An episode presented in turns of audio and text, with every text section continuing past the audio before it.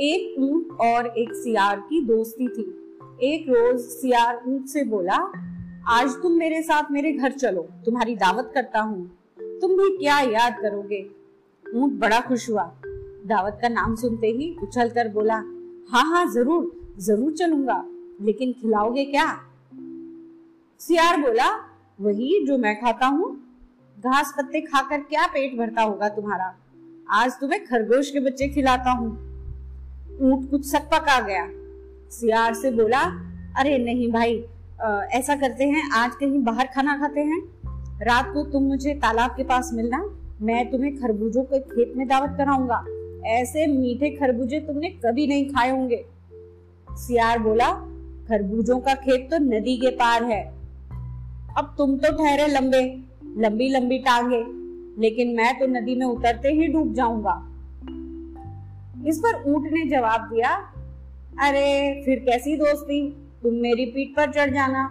तुम भी आराम से नदी पार कर लोगे। सियार को ऊँट की बात पसंद आई। अंधेरा होते ही ऊँट तालाब पर पहुँचा। सियार पहले से वहाँ उसका इंतज़ार कर रहा था। दोनों चल पड़े। नदी आने पर ऊँट ने सियार को पीठ पर बिठाया और नदी पार कर ली।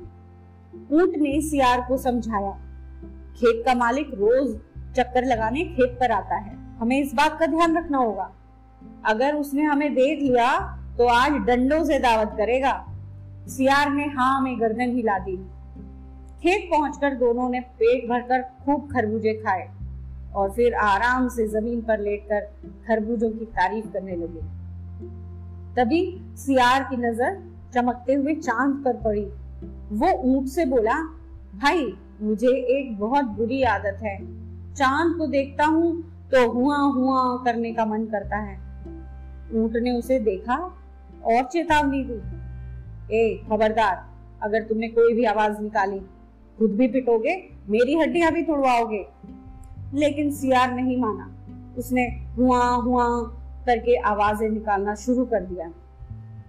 इन आवाजों को सुनते ही खेत का मालिक अपने चार बेटों के साथ डंडे लेकर आ पहुँचा। उन्होंने ऊँट और सियार को खूब पीटा। वो दोनों किसी तरह अपनी जान बचाकर भागे। रास्ते में ऊँट सियार पर चिल्लाया, मना किया था ना तुम्हें? सियार बोला, मैं चाँद को देखता हूँ तो खुद को रोक नहीं पाता। माफ़ करना दोस्त। नदी पर पहुँचते ही सियार ऊँट की पीठ पर चढ़ गया। जैसे ही नदी के बीच में पहुँचे, ऊँट बोला, भाई, मुझे एक बहुत बुरी आदत है। मुझे नदी को देखकर लेटने का मन करता है। इससे पहले कि सियार कुछ कह पाता, वह बीच नदी में लेट गया। ऊँट के लेटते ही सियार नदी में गिर पड़ा और पानी के साथ बहने लगा। वो ऊँट से बोला, अरे, ये तूने क्या किया? मेरा ख्याल तो किया होता। ऊँट खड़े होते हुए बोला, माफ़ करना दोस्त, मैं खुद को रोक नहीं पाया। अब आप लोगों के लिए एक सवाल।